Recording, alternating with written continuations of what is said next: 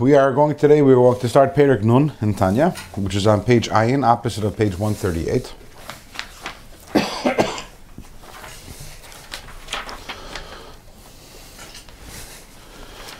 and we are now beginning a new idea, which is going to be a one Perik topic. Over the last while, we've had sometimes topics that have taken multiple prakim. This is Perik Nun is going to cover one topic. And Perik Nun also is the conclusion of a much larger topic. So although it's a subtopic, a complete subtopic, but it's the conclusion of the larger topic. The larger topic is one which we started really, you can argue we started this in Perik Lamed Ches. That was a while ago. So in Perik Lamed Ches, the Alter Rebbe says, after having discussed in the previous chapters, the Alter Rebbe talks about Hamaisa Hua Ikar, well, the main thing is action, and the main thing is doing, and the main thing is actually doing a mitzvah. And if you don't do a mitzvah, you can have the best intentions, and you can have the most noble feelings, and you can have Avas Hashem, and you can have Yiras Hashem, but it all boils down to doing the mitzvah. And why is that? As Alter Rebbe says, because Nis'ava HaKadosh Baruch Hu Hashem has desired he wants a dira b'tachtoinim. He wants a dwelling place in, in the lowest abode, in the lowest possible world, in the lowest realm, which is the realm of the physical, the realm of action. So therefore, Hashem gave us mitzvahs, which are action mitzvahs. That was in the previous chapters. However, in Perik Lamed Ches in chapter 38 says the Alter Rebbe, although Taka, the main thing is the the main thing is the deed, Hamaiso Ikar. However, there's a very important um, something which is a very important um, quality, which kavana adds to a mitzvah. Again, without the actual mitzvah, nothing is worth anything. But once you're already doing the mitzvah, once you're already doing the deed, so there's something which is the kavana adds. What is the kavana? The kavana, as we mentioned many times, we're not talking about your awareness of what you're doing, which is very often the translation of kavana. But in, in Tanya terminology, kavana is a reference to Ahavas Hashem, and Yiras Hashem. Kavan is your motivation. The love of Hashem, and the fear of Hashem. And the Alter Rebbe says they're very important. Why? Because they are the Godfin. They are the wings which take a mitzvah and allow it to soar to the higher spiritual realms. That's a, the Ava is one wing, Ava is the right wing, and Yira, the fear of Hashem, is another wing. And with the two wings, when a person does a mitzvah, and the motivation of the mitzvah is Ahavas Hashem and Yiras Hashem. So then the, the mitzvah gains a spiritual identity. The mitzvah has passion, it has excitement, it has enthusiasm. It's not a dry mitzvah, and that allows the mitzvah to soar to the highest worlds. It's like a prerequisite to the mitzvah. No, it's not a prerequisite how, to the mitzvah. How do you do? How do you have? How do you um, apply that when you're doing the mitzvah? What is motivating?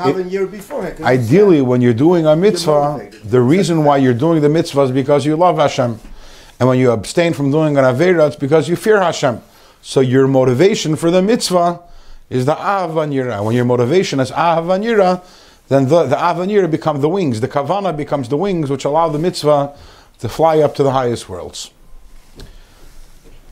In Perik Mem Gimel, in chapter 43, the Alter Rebbe begins to talk about different levels of Avas Hashem, or different ways that arriving at Avas Hashem.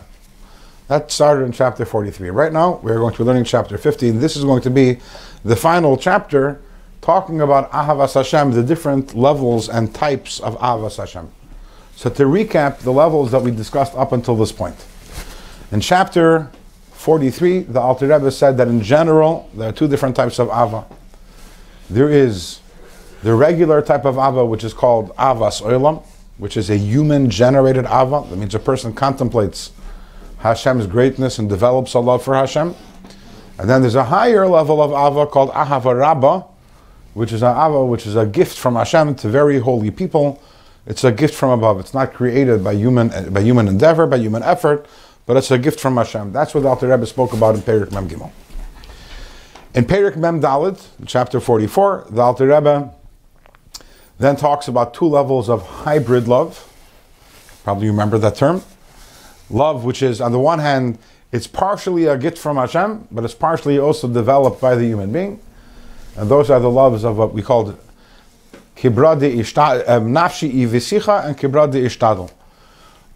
Nafshi ivisicha is when a person understands that Hashem is literally our life. Hashem is my life. Hashem provides me with my life and with everything that I have. So just like I love my life, I love Hashem. So this is a hybrid love. Why is it a hybrid love? Because on the one hand, the fact that you love your own life, it's not that's not a product of your own work. That's natural. That's a gift from Hashem. But nevertheless, it takes our mind to apply that love to Hashem. So it's a hybrid love. It's partially natural within us, a gift from Hashem. It's, it's natural to love our own life, but it takes our own um, contemplation and the, and our focus and our conscious channeling of this love towards Hashem. And the second sort of hybrid love is kibradi ishtadl, which is when we think of that Hashem is our father. Mamish, he's our father. Then just like we love our father, we love Hashem. This is also hybrid love. Why? Because the fact that a person loves his or her parent, it's not something which it's not an emotion which you created. It's not an emotion you worked on. It's natural. It's a gift from Hashem. So therefore, on the one hand, it's a gift from Hashem, but at the same time, it takes our effort and our mind work to apply that love which we naturally feel for our Father and to apply that to Hashem. So chapter 44 spoke about those two levels of hybrid love. Chapter 45, Perik Memhei, introduces a new way of arriving at love for Hashem, which which uh, involves rachamim, evoking mercy, invoking our own mercy on our own neshama, realizing how our neshama is so trapped in our body, and how um, the rachmanis it is on Hashem, that a part of Him, a piece of Him, a spark of Hashem, has to descend so low and to enter our body, and this invokes our our rachmim, our our compassion, our mercy, invokes Hashem's mercy and Liyakiv Ashapadas Avram, but we learned Hashem then responds compassionately and allows us to experience a love for Him. So another avenue to love is through awakening our Midas Harachmim, our mercy. That was chapter 45. Chapters 46 through 49, which we just finished, was a new a new concept of love, a new avenue to love, which is the love of Kamayim Hapanim Lapanim, Kain Leva Adam La Adam, which is the idea that human hearts naturally mirror each other. If one person will shower another person with love, the other person will respond naturally. So we had over here four prakim, four chapters that the Rebbe talks about if you focus on just how much Hashem loves you and just how much Hashem has done for you, and we spoke about in terms of Yitzias Mitzrayim, we spoke about it, how Hashem's love for us is even greater than the love He has for the Malachim.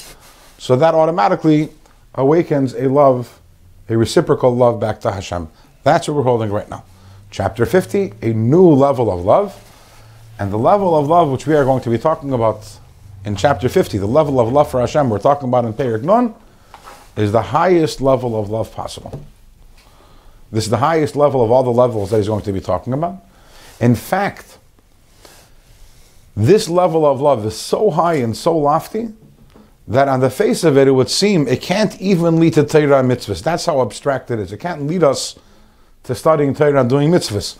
Although, in the second half of the Perek, Al Rebbe will show how even this love could lead to Torah mitzvahs, but that's how abstract this love is. It's a, a, very, very high level of love. And with that, without further ado, let's let's get started inside. Again, Perek Nun, chapter 50, which is the last Perek in Tanya discussing Ahavas Hashem. Perek Nun, Vihine page Ayin, opposite of page 138. Kol bechinis umadrigas all the different levels and types of love, which we just finished learning about. Hin mesitra diyamina, they all come from the right side. Ubechinis kohen ish chesed, they are of the side of the kohen, and the kohen is, as we know, the kohen is chesed.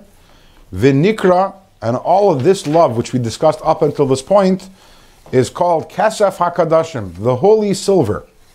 That's borrowing from the terminology used in Tanakh. Miloshain, because the word Kesef, the word silver, the word Kesef is related to the word Nichseif Nichsafta Lebesabicha, which means yearning and desire. Okay, we need to stop and analyze. Okay. Silver Silver. How does it relate to that? So we have over here, Dr. Rebbe introduced us to three different things just now. In this one line, Dr. Rebbe introduced us to three things. Love which comes from the right side. He said Sitra Diyamina, which is related to the idea of a kohen, which is related to the idea of silver. Silver, kohen, and the right side. And just to give you a sneak preview, we're going to contrast that with another type of love, which is going to be from the left side, which is the Levi, which is gold. Which is better?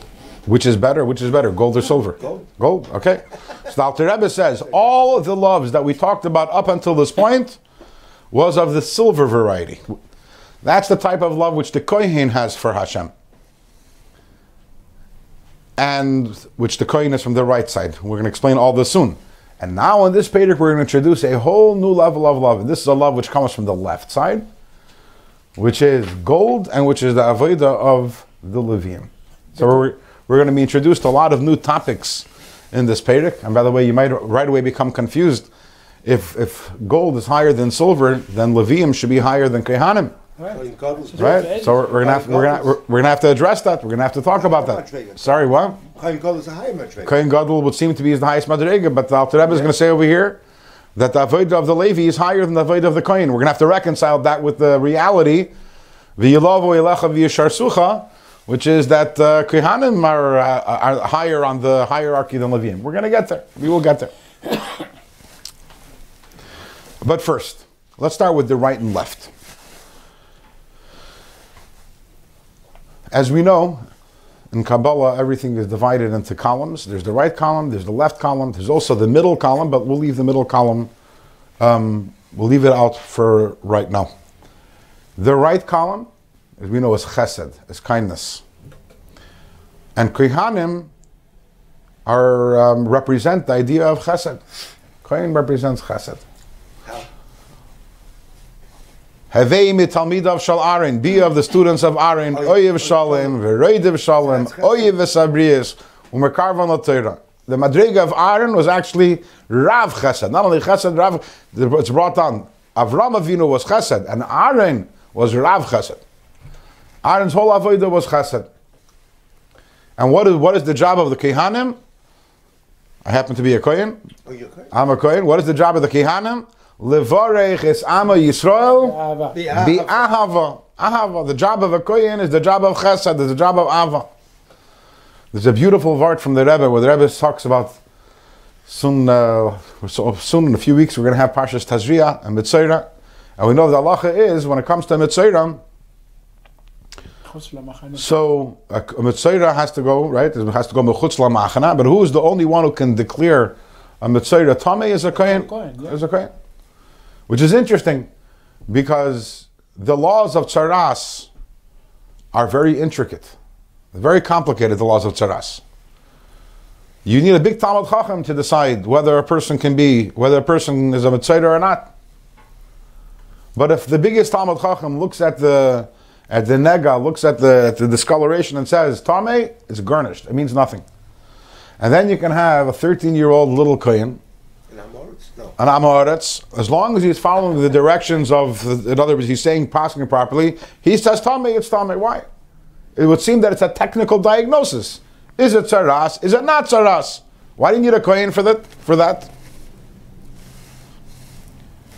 So the Rebbe answers in typical style of the Rebbe. The Rebbe says, the punishment of the Metzora is so severe. There is no other, there is no other sin which causes a person to have to, you know, even today, solitary confinement is the worst punishment that you can have. In a prison. In a prison. Terrible. Solitary confinement. People argue that it's cruel and unusual punishment. Terrible. We human beings, we're social creatures. We need other people. We need that. There's nothing worse. And yet, the punishment of the Metzora is not only that he has to be mechutz lamachana, but badad yeshev mechutz lamachana. He has to be alone, which means he can't even be together with another Metzora. He has to be alone. That's a very, very harsh, very, very harsh uh, decree, very harsh gzera. Why is that? Why is that the punishment of the Metzora? Because the Metzora spoke Lashon Hara. And therefore, what did the Metzora cause? The Metzora caused the separation of, of friends, the separation of husband and wife, the Metzora brings uh, disharmony in the community. So the Metzora, his punishment is he has to sit outside alone. Think about how difficult it is to be alone and realize how many people did he make alone because of his Lashon Hara? How many people did he separate because of his Lashon Hara? And then when he does tshuva, he'll be healed and he'll be, he'll be readmitted. But that's a very severe punishment because this crime is very severe. But it's a very severe punishment. You're expelling someone, you're rejecting someone, you're saying someone get out of here. Who has the right to tell to go to a yid and say, you have to leave. You have to leave the community. You're not accepted anymore. The only one who has the right to do that. Oh, you have shown is someone who loves every single yid. A koyin isha chesed, someone who is mevarech is ame Yisrael bi'ava, someone whose job is to bench all yidden with ava, someone who's a descendant of Aaron, who's a oiv shalom, a of shalom. He's, he's the only person who definitely he will pursue every other alternative. He doesn't want to expel yid. He doesn't want to eject a yid from Klal Yisrael, from the community. So therefore, he's the only one who's qualified. In other words, the only one who can reject another yid is someone who loves that other yid, which is a very, very powerful, a very, very powerful lesson. You know, you feel you want to reject someone, you feel that someone doesn't belong, and you have to ask yourself a question: Are you a kohen? I don't mean biologically a kohen. Do you love every yid? Do you love this yid also? And if yeah, you might come to the conclusion that this is what's necessary. Sometimes a person needs to be excommunicated. Sometimes a person needs to be thrown out of the community. The damage he's causing is too strong. But the only one who can make that determination is a kohen. Is a kohen. Very powerful lesson. And if you're not a kohen, stay away. Don't uh, you? You have no right to expel another yid. Let someone else do it. It should not be you. Talking any any coin? I'm, I'm talking now more in the I mean, the halacha is any kohen, but I'm right now I'm talking more of the symbolism behind it. They coin and by they bought it for money. They came coin gold. Right. They they was not. No, no, no. So that's That's uh, not it's not it's not it's not halachically a kohen. That's not a real kohen. But I'm talking also in a deeper sense. The Rambam says that anyone anyone can be in the spiritual sense. We can all be kohanim. We can all be kohanim. We can all anyone who chooses to devote their life to Hashem. The point is that to, to expel someone, to, to reject another yid, it has to be done only with love. But the bottom line is the kohen is a isha chesed. The kohen is a person of love.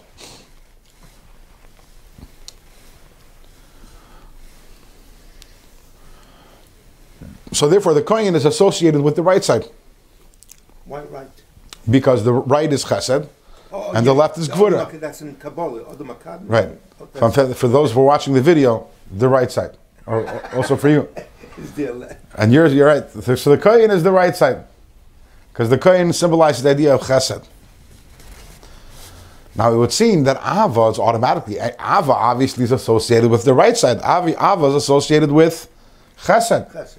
comes along the Alter Rebbe and he's going to tell us, and I know we didn't yet explain the gold and silver, we're going to get there, that there's actually a type of love which comes from the left side. There's a type of love which is Gevura, which is, is the of the Levi, which is gold. What is that? What does it mean that Ahava that comes from the left side? So to understand this, we have to dig a little deeper into the nature of Chesed and Gevura. Chesed and Gevura are very often and commonly mis- misunderstood and misinterpreted as good and bad. Chesed is good and Gevura is bad. I believe we've discussed this already several times in class that that's not the case at all. Um, we say Lecha Hashem Hagidula v'Hagevura. Gedula is is Chesed, is Midas HaChesed. So both both Chesed and Gevura are the Midas of Hashem. If they're both the Midas of Hashem, they're both absolutely good. Gevura is not bad. Gevura is good. It's different than Chesed, but it's also good. What is the difference between Chesed and Gevura? So the easiest way to uh, to understand it is by looking at their physical manifestations here in this world. When we talk about chesed, what is the physical manifestation of chesed is water. And when we talk about gevura, the physical manifestation of gevura is Fire. is fire. What is the what is the difference between chesed and gevura? What is the difference between fire and water? So one of the primary differences is that water flows downward, whereas fire is constantly moving upwards. up, Yes. In the words of, in, in Hasidic terminology, either this is Chesed is what's called Hamshacha, which means bringing down, and Gevura is Ha'alah, which means lifting up.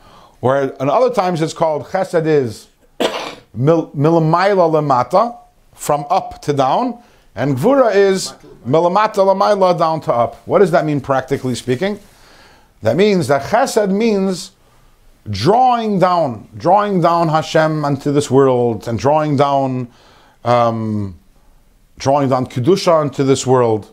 Chesed is when the giver lowers him or herself down to the level of the recipient. I am giving. The giver gives to the recipient. That's like water. When you when the giver gives to the recipient, the, the giver is higher, obviously, because the giver has and the recipient doesn't have. So chesed is that the giver is giving to the recipient. That's why it's compared to water. Gevura, on the other hand, is I'm not giving you, I'm not coming down and giving it to you. You need to lift yourself up. Like fire, you need to lift yourself up and make yourself worthy of it, which is why Gvura is associated with din, with justice. Because when you when the person lifts himself up to the higher level, then he becomes worthy of it. And he just it's not tzedakah anymore, but he justly deserves that's what that which he received. So chesed is reaching downwards. Gevura is always is always reaching upwards. Mm. We've mentioned this in the past. We've also talked about men and women, chesed and gevura. Remember that conversation we had? Men and women being chesed and gevura? Or men, and ch- men are chesed, and women are gevura? Lashon Zachar, the kid is Zachris not. Z- you're good. Zachar chastai, and Isha yiras Hashem hitas halal. Uh, uh, right. Uh, and we spoke about it, how that doesn't, Simple. You know, most people, when women hear that, they're offended. We're gevura, but if you understand what gevura is, gevura means lifting up everything. Chesed means drawing down, and gevura means lifting up. Now, How does that associate with, with uh, so in terms of ava Hashem, usually Ava, usually Ava is on the right side, which is Chesed, which is water. Me loving something, when I love something or someone, or when I love Hashem, that means that I would like to be close to Hashem. I would like to be close to that person. I'm drawing that thing near to me. Let's talk about specifically in Avas Hashem. If I love Hashem so much, I want to connect to Hashem. So I want to draw godliness down into my life. I want to connect to Hashem. That's chesed, the chesed of Hashem. That is the ava which is on the right side. That is the ava of the kohen. And then there's another ava, which we're going to be talking about here in this Perek, and that is the ava from the left side, the ava which is fire. And that is, it's not about me. I don't have a mitzias. I am nothing. I realize, I contemplate the idea of kula kamei kalach shiv. I contemplate the idea that all the worlds are nothing and I'm nothing. And the only thing that I want is, is to rip out, rip out of my wick, like a fire, a candle. The fire is constantly reaching upwards. It's stuck to the wick. But the moment that the wick disappears, the fire fire goes up, right? Fires the neshama, that ava is the ava. I don't want to connect to Hashem. I don't want to bring Hashem down to me. It's not about me at all. I just want to rip up and go up to Hashem because it's not about me at all. I just want to become part of Hashem. I don't want to be anymore. That is the highest form of ava, which is from the left side. It's from the left side. It's not about I am me. I, I like who I am, and I'm happy about. Uh, you know, I, I want to be me. I want to maintain my identity and my mitzias, and I'm very important to myself. And I want to draw Hashem down into my life. That's ava from the right side. From the right side. The much higher level of ava is it's not about me at all. To the contrary, I am moving up. I just want to. ha- I have this tremendous thirst for Hashem and kalei nefesh, which is the operative word over here. Kalei nefesh means my soul is simply expiring and wanting to move away from my body and wanting to go up and to connect to Hashem. And that ava is gold. It's a, it's a much greater level of Ava. Alter Rebbe says all the levels of Ava we discussed up until this point is Kesef. It's silver. It's the right side, the Veda of the Kohen. The Veda of the Kohen. And in each one of them, There's me, and I want to be connected to Hashem. That's the right side. And then there's the Ava, which is like fire. The Ava on the left side, and that's gold. Just like gold. You look at gold, you look at silver, you notice the difference between gold and silver. Silver is calm, it's placid.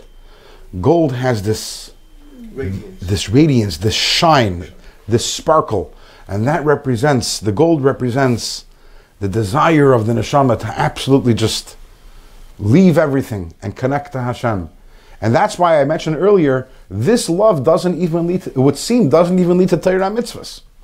Because the Ava on the right side, if I love Hashem, and therefore I want to I want to connect to Hashem, I want godliness in my life.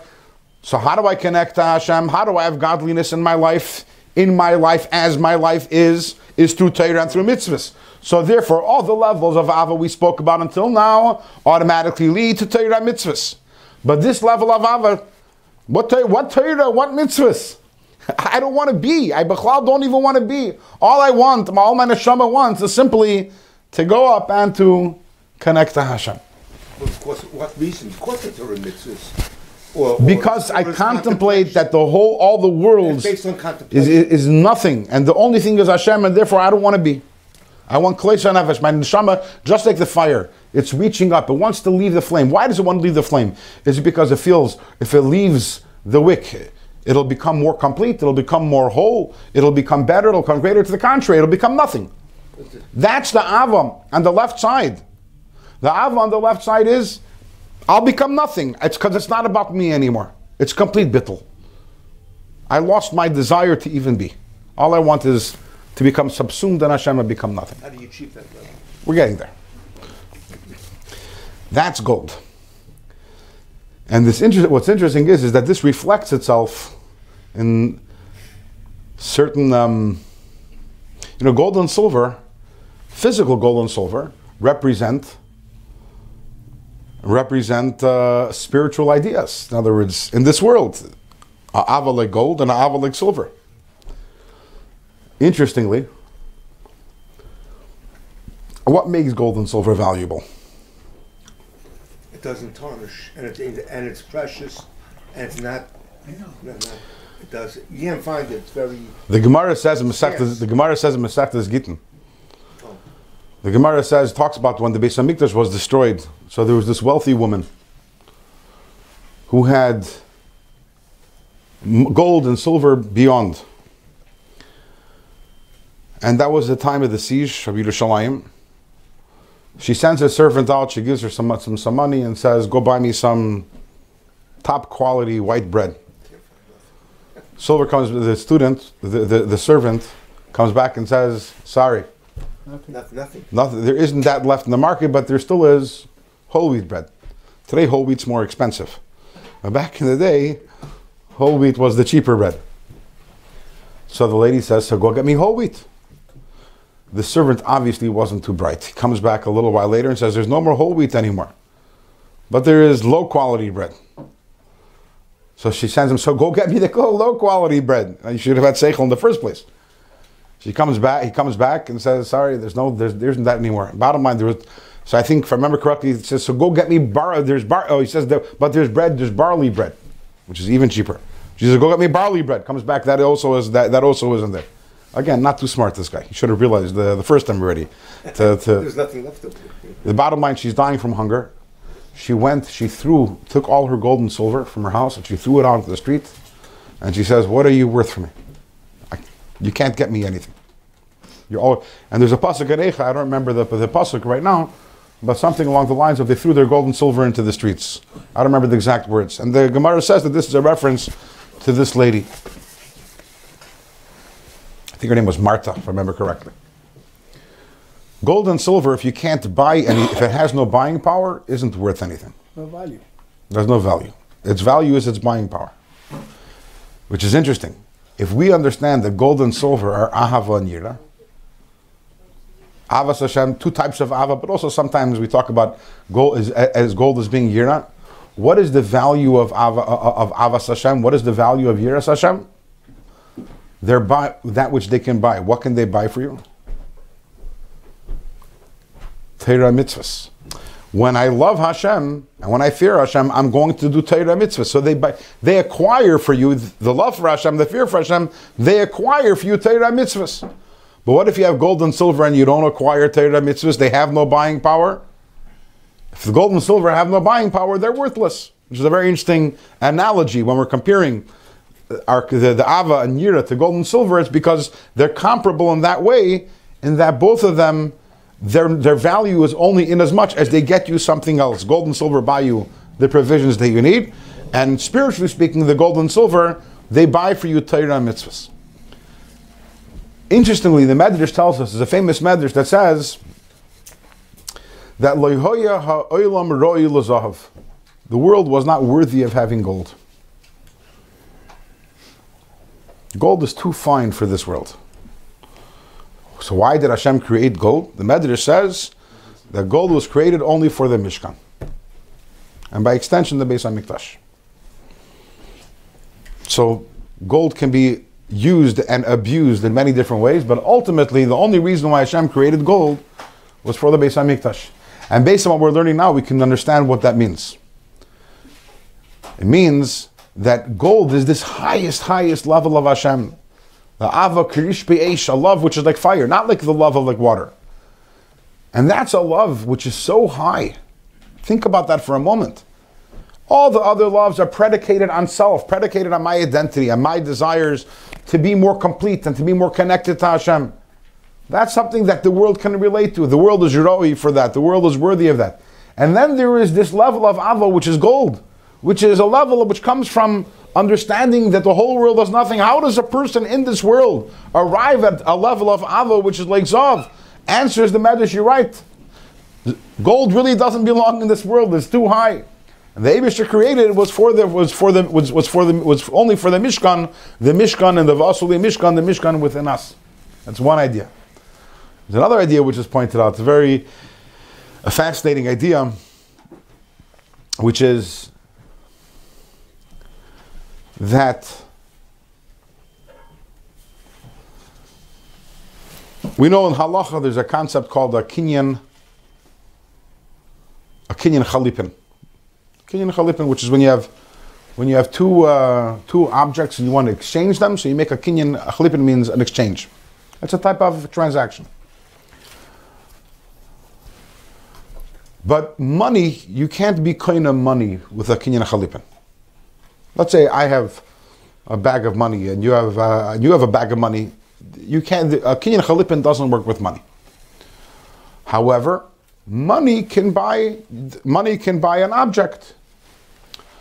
So the question is.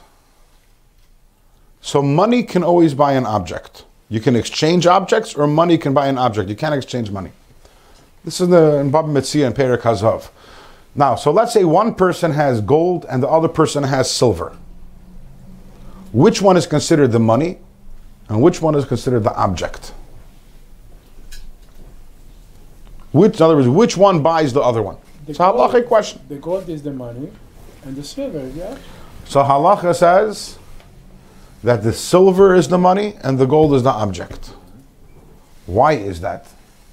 Why is that? So the Gemara says that even though that gold is more chashav than silver, but silver is more charif, which means silver is more common, and silver is the it's the going currency. Gold is not the going currency. Silver is the going currency. So therefore, if you want to know what's currency, what's money, the money is the silver, and the gold is the object because because it's not as it's not what's called the Gemara. It's not over la soicher. It's not something which is commonly commonly transacted. This is why Pidyon Ben, you need kesef, shkalim, So, silver. Uh, Opinion of Ben, you don't need dafka silver. You can you can use anything. You can also use a teddy bear if it's worth five shkalim. it's not uh, the minhag is we use kesef, but it's not uh, it's not the halacha. Again, the teddy bear has to be a very expensive teddy bear to use it, but it would, but you can use anything. You can use shava kesef also. Anyways, um,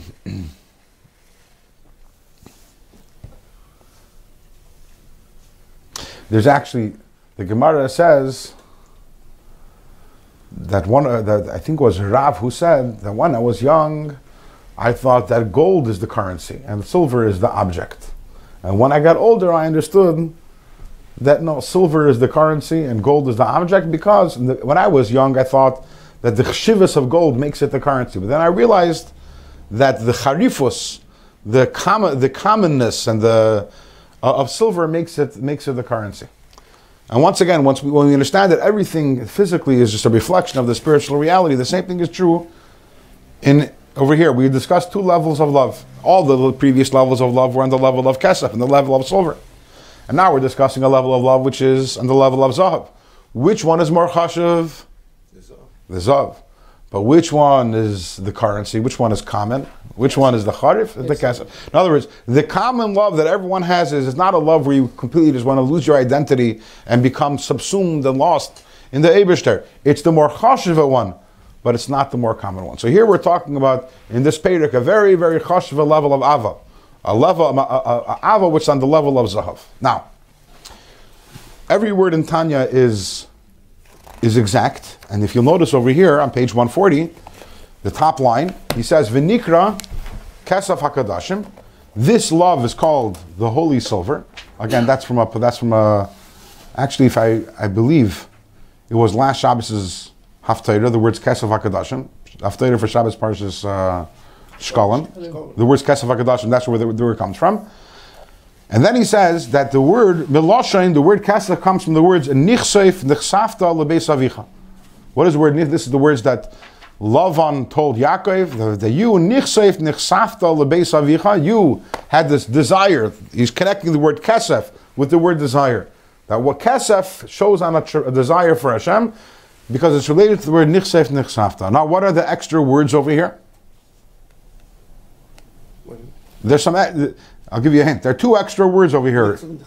No, nichsef nichsafta. He's trying to show the connection between kesef and desire. Lebeis avicha.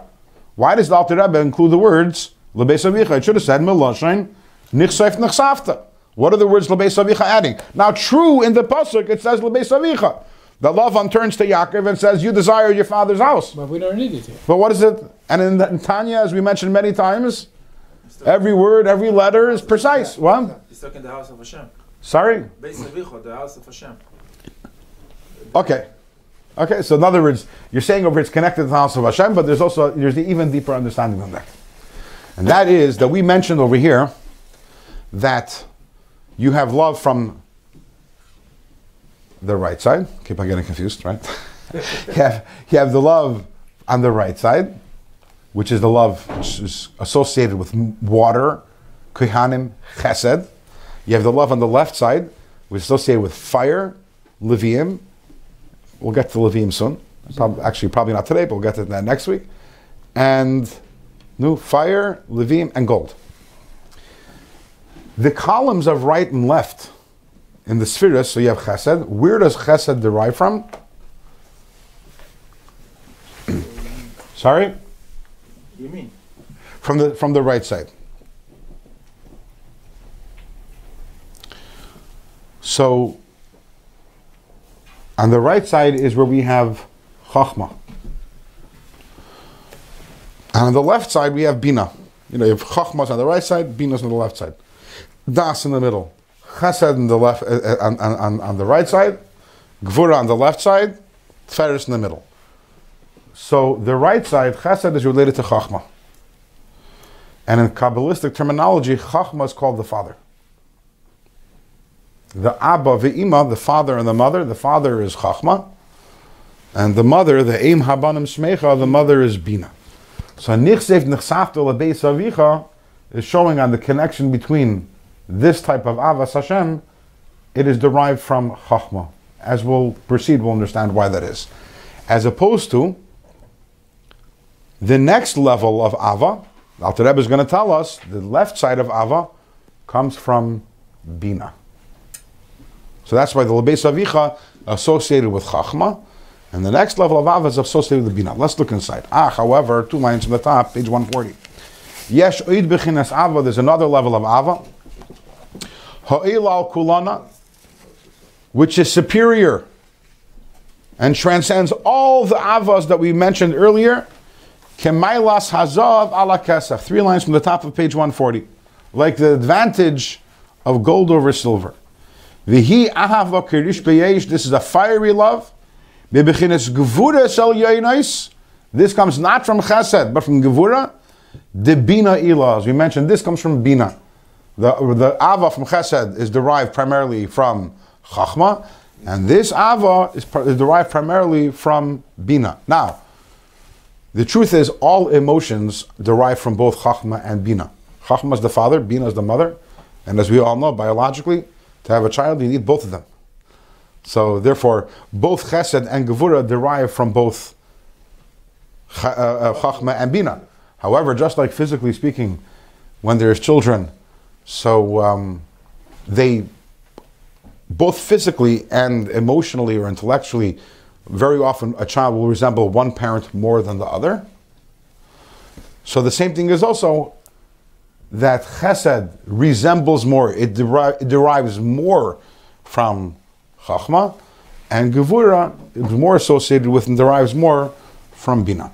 Now, what is the second level of love? The hainu shal yidei yizbeinus b'gdulas ein hu, by contemplating the greatness of the infinite light of Hashem and realizing the kula kila mamish chashiv, and contemplating the idea how all the worlds are absolutely nothing. The- This is you're talking, you're thinking about the distance. This is another difference in chesed and gevura. Chesed is closeness, practically speaking, and gevura is distance. All the avas that we mentioned in the previous chapters are chesed because we're contemplating Hashem's closeness to us. Think about the ava we just finished spending a few months talking about. How close Hashem is to us and how Hashem loves us. All these are closeness. That's chesed. Now we're talking about ava. We're the absolute distance. All the worlds are utterly inconsequential and insignificant before Hashem. I am so distant from Hashem. When a person contemplates this, tislahit or tislahit vanefesh, the neshama will become a blaze and a flame, and with a desire liyikar teferes gdulasai, the glory, the splendor of Hashem's greatness, ulistakala beyikra de malka, with a desire to just be able to gaze at the glory of the King, kirish be'esh, and the soul will be like of flames of fire, shall have as a tremendous, tremendous fire, which is reaching upwards. The neshama will be reaching upwards. Uli pared bahem, and the soul will desire to leave the wick and the wood, which is keeping it down. That's the body. V'hainu, and this is This is through an overpowering of the fire. We know that just we mentioned earlier in Tanya. We mentioned this a little in chapter one. Then we mentioned a little later on in chapter nine. That just like uh, phy- physically speaking, there are four elements. There's fire, water, wind, and uh, and earth. Spiritually speaking, also there are four elements. So there's the spiritual Yisoida H, the spiritual element of fire, Alikis, which is in the godly soul. So this level of love, this level of love, this golden love, is activating the fire within the neshama. So you basically contemplating how Hashem is so much greater than all the worlds. Now all the worlds is nothing. Ignites the fire within the neshama, the desire just to, to rip rip away from this world and to connect Hashem. And from this fire, umezeh bali samoin, this brings the soul to have a tremendous thirst for Hashem. Heat causes thirst, as we all know. As the pasuk says, as David HaMelech says, I thirst for you. My soul thirsts for you. So heat leads to thirst. What does thirst lead to if the thirst isn't quenched?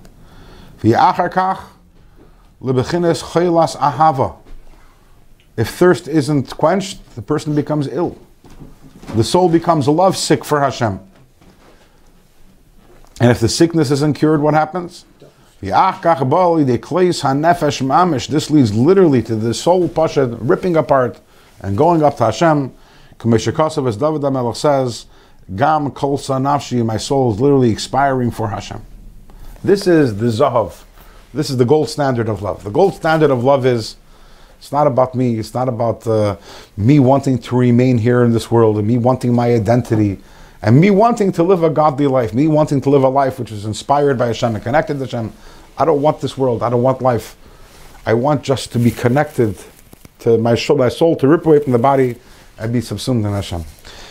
The Rebbe points out something interesting, which is that many places in Tanya, when the Alter Rebbe talks about love for Hashem, he mentions the idea of tzimoin, of thirst. But in no other place in Tanya does the Alter Rebbe bring a, a proof from a pasuk. And over here suddenly we have "Ukamei shekasuv, tzamalocha nafshi."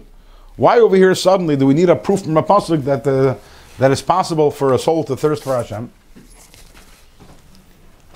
So the Rebbe explains that the chiddush over here is not that the person thirsts for Hashem. A person, the fact that a person thirsts for Hashem, we don't need a raya from a pasuk. We're all here. We all feel a desire to connect to Hashem. The chiddush over here is that the neshama has a thirst for Hashem. The neshama, which is a chilek alekami mal, the neshama, which is a piece of Hashem, but it's so upset. Why? Upset because of what? Because of Averis? No, there's no. We're talking here about a person who's on a high level. The neshama simply has a desire to return to the source and to go back to Hashem. And that's why we bring our eye from this pasuk, Tzamalacha Nafshi. Tzamalacha Nafshi is from Kapitel Samach Gimel and Telem. I think we spoke about this recently. Elakim Eli, uh, Elakim Keli, Ata Shacharek, right? uh, uh, David HaMelech. David HaMelech was a tzaddik. Gemara says about David HaMelech, didn't have a Yitzhar, Har Gebetainis. And still, what does David HaMelech say? Eibishter, I'm desiring for you, Tzamalocha I'm sorry. Why? Because he was Bemid Bar Yehuda. David Bar Yehuda. He was Mid Bar Yehuda, he was in a desolate place far away from Yerushalayim, far away, actually wasn't Yerushalayim at that time, but far away from, from the Mishkan, where the Mishkan was at that time. So this is David HaMelech was a completely holy person, but he felt that he was in a desert. And this is what he's trying to bring out of here. This is not about a person who's feeling thirsty from Hashem because he's distant from Hashem, because he's done Avedis, or because, uh, or because uh, he has to work. Or, we're talking about a holy person, but the Tzimoin still, like David HaMelech, there's a tremendous thirst that I think about the greatness of Hashem and this whole world becomes completely unattractive for me. What I want to sit here in the world and, and learn some Torah and do some mitzvahs and connect to Hashem. I'm not interested. Don't give me Torah. Don't give me mitzvahs. I don't. The whole world is is, is making me nauseous. All I want, my neshama, all it wants is to go up, rip, rip apart from the body, and go and connect to Hashem. And this is the highest level of love. Again, the love which is called the love which is like gold. Mekan yatsa sheder shalavim. It is from this love that we have the Levium. Lamata, over here in this world. I want to skip for right now the brackets. We're going to come back to it in a moment. What is the avodah of the Levium? Laharim koilerina v'toida. To lift up their voices with joy, with thanks, b'shira v'zimra, with melody, with song, benigun u'ne'ima, with a nigan, with sweetness. Sasan, you see that? What's the, what, what, what did I just read? Which word did I just read? What word did I just read? That they were benigun. And next word? With pleasure. Be'ema. So your mother's yard Your mother's name is Ne'ima. Here we have it in today's Tanya. V'nigun v'ne'ima. B'bechines ratzi v'shuv. With a desire, reaching out to Hashem and then returning back. She bechinas ava azazu. That's this type of level of tremendous love. And we'll stop over here. So the avoid of the Levium, the Kihan were busy bringing karbanas. What were the Levium doing? They were singing. The idea of singing is hallah. Singing is, we all know, it's uplifting, it's elevating, because the avoid of the Levim was the avoid of fire, the avoid of Zav. So their love was Zahav, was greater than the love of the Kehanim. Let's go back for a second. Now let's go back to the brackets. And when Mashiach comes, Sha'olam Yis'ala, when the world will be elevated, Yiyu Hema Kehanim, the Levim will be the Kehanim. This is to answer the question you asked earlier. This is what Arizal, this is not a chiddush of the Alter Rebbe. This is very big chiddush. The Arizal says, Al pasuk v'kehanim halavim. There's a pasuk that says hakehanim halavim. So the Arizal says in this pasuk, Shalavim shal achshav, the Levim of today, you kehanim la'asid will be kehanim in Mashiach. Meaning that what? Going back to what we said earlier, gold and silver. Ein achanami, gold is more chashav, but silver is more common. And therefore, because the avodah of the Levim was so high, now we're in Golos, the Levim can't be the ones on top, the leaders, because it's too high for us. But when Mashiach comes and the whole world will be elevated to the level of gold, who will be the Kehanim? Will be the Levim. In fact, it's brought down, so much so, that Koirach, when he came, and he came and he said, I want to be the Kohen Gadol, what he was really saying was, no, that was, this was his spiritual taina. He says, Leviim are higher, than Koirach was a Levi. You like it. And he's saying, Leviim are higher than Kehanim. So I should be the Kohen Gadol. He was right, but 4,000 years too early. Too early. 4,000 years too early. time. Yeah, yeah. But he wa- it wasn't Stamataine. In other words, based on the Chassidus and Kamala, Koirach had a, had, a, had a point. He says, why, why, why, why, why, why is it that the Kohen Gadol is, is Kesef? I'm Zohav, I want to be the Kohen Gadol.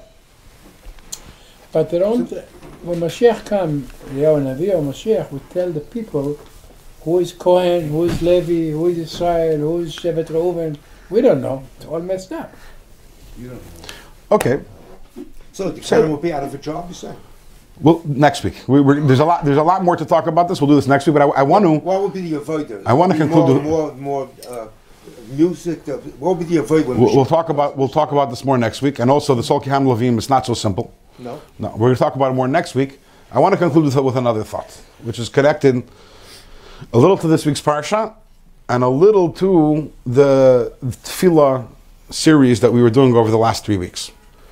So Rabbi Moshe was asking me also, why are you stopping Shemoneh Esrei? Why don't we do more? So I want to talk a little about Mincha today, but connected to what we're talking about over here, and also connected to to the parsha. We have in this week's parsha it talks about the construction of the Mishkan. And we know the Mishkan contained two Mizbeachs. A Mizbeach HaChitzain and Mizbeach HaPnimi. Why did the Mishkan have two Mizbeachs? Why wasn't one Mizbeach enough? A klotz kasha, right? You need to bring Ketairas? Okay. Why? Not, in other words, on a deeper spiritual level, we know that the Mishkan, we each one of us is a Mishkan. Oh, We're e- every single one of us is intended to be a Mishkan. What is this? So what is the Mizbeach? What is the inner Mizbeach? And what is the outer Mizbeach in our own Avodah, in our own Mishkan that we have? So Chassidus is explained in many places that the difference between the, the two Mizbeachs, one was outside and one was inside. One was outside in the Azara, in the courtyard, and one was inside in the in the Heichal. And this represents, according to Chassidus, the Pnimius Alev and the Chitzonius Alev. There is the external part of the heart, that's the outside Mizbeach. There's the internal part of the heart, which is the inside Mizbeach. What was the inside Mizbeach made out of? Zahav. Zahav. Zahav. Let's put let's start let's start putting things together over here. Zahav, right? Zahav. Zahav. But he's talking about the pneumic. Yeah. What is the difference? What is it? What, what, what is the difference between the inside and the outside? The Pnimius Alev and the Chitzonius Alev. So it says like this: the outside mizbeach, what was brought on there was karbanis, and the inside mizbeach there were no karbanis. The only thing that was brought in the inside mizbeach was was keteris. What is the difference between karbanis and keteris? Let's look at the let's look at the word. The word karban Karev. it means Close. to come close. What did we bring over there? We take the animals and we'd be, you know elevate them. Take the animal within elevate. Try to come close to Hashem. The word ketoides, on the other hand, the word ketoides is Aramaic for the word Hebrew is kesher. Nafshay kshura benafshay. Ketoides is not two things coming close, but two things that are totally connected, absolutely connected one with another. When the Ari- when the Reb Shimon Bar Yochai, in the day he passed away, he says he turned he said Bar Hashem bechad ketira iskatarna be, and with one knot, with one connection, I'm like this with Hashem. That's much de- it's a much deeper connection than carbon. So the outside mizbeach was people who wanted to become close to Hashem, kesef. There's me, I want to become close to Hashem. The inside Mizbeach, even though that's Mizbeach was Nechoshes, we have to understand that, but the inside Mizbeach was we had the Ketores, That's the inside of a Yid's heart, the deepest level of a Yid's heart. Not I want to become close to Hashem, not that I want to be me and come close. I totally, this is the, the, the, the Ava of Zav, I want to lose my identity. It's not about me at all. Just want to connect completely, become subsumed in Hashem. That's the inside Mizbeach, and that's the outside Mizbeach. He said, the one says uh, somebody is nice, he said, Yesh lo lev zahav. Right? Let's connect what you just Zav, Zav is the highest. Now, what's interesting is that we know that our tefillos correspond to the karbanis. Shachris corresponds to the carbon tamid in the morning. Ma'ariv corresponds to the the avarim, the different uh, the different uh, uh, pieces of the animals that would burn the whole night. What does mincha correspond to?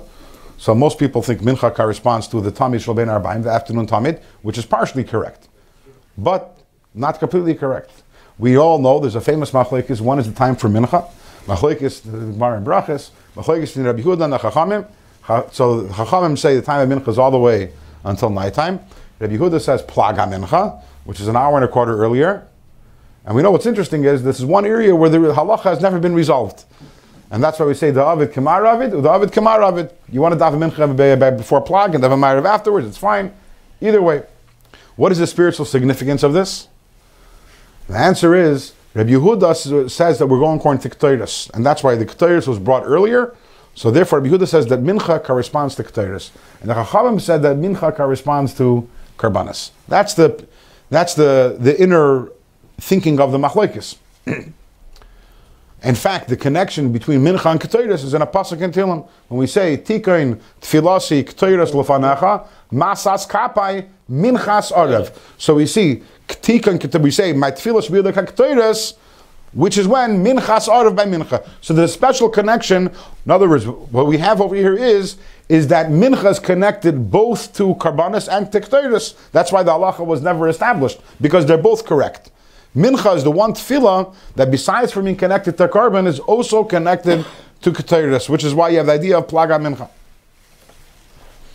So, whereas all the level, uh, the, the tefillah in the morning is like a carbon, mincha is Ketairis. And that's why the Chazal tell us that a person should always be very careful about mincha, because afilu Eliyahu Anavi, even Eliyahu Anavi, leinana ella betfilas mincha. Anavi was only answered by mincha. In the whole story of Eliyahu and Har Carmel, the pasuk says it was when it came to the time of mincha. That's when Eliyahu said, "Aneni Hashem Aneni," and he was answered. Why mincha? Because mincha is zav. Mincha is the keteiris. That's what's special about mincha, even more so than shachris. Why? Why is mincha more special than shachris? We explained that it's keteiris, but practically speaking, why mincha? Why isn't Shachris Keteris? Why is min, Why is it that this highest level of love for Hashem, the Zav, which we're talking about over here? Why is it Mincha? By the way, who does min, which which one of the Avos does Mincha correspond to? Yitzchak, which is Gevura. Zahav, right? And Shachris is Chesed, which is Avram. But what is unique about Mincha? What's unique about Mincha is, is that very often Mincha requires a tremendous amount of sacrifice, more so than the other tefillahs. It's the middle of the day and the ability to be able to, you're middle of the business, you're middle of doing whatever you are, to rip yourself away from that and to say it's not about me at all, it's only about Hashem, that's from the Zahav, that's the Ketairis.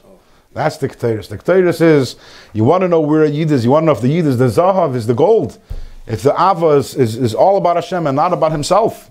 The Aish, the fire, the fire, the Ketairis, that's in Tfilas Mincha. That's why even Eliyahu Navi, he was only answered Dafka by Tfilas Mincha. To be continued in Mitzvah Hashem next week. There's a lot more on this topic of Kehanim and Levium to be continued next week.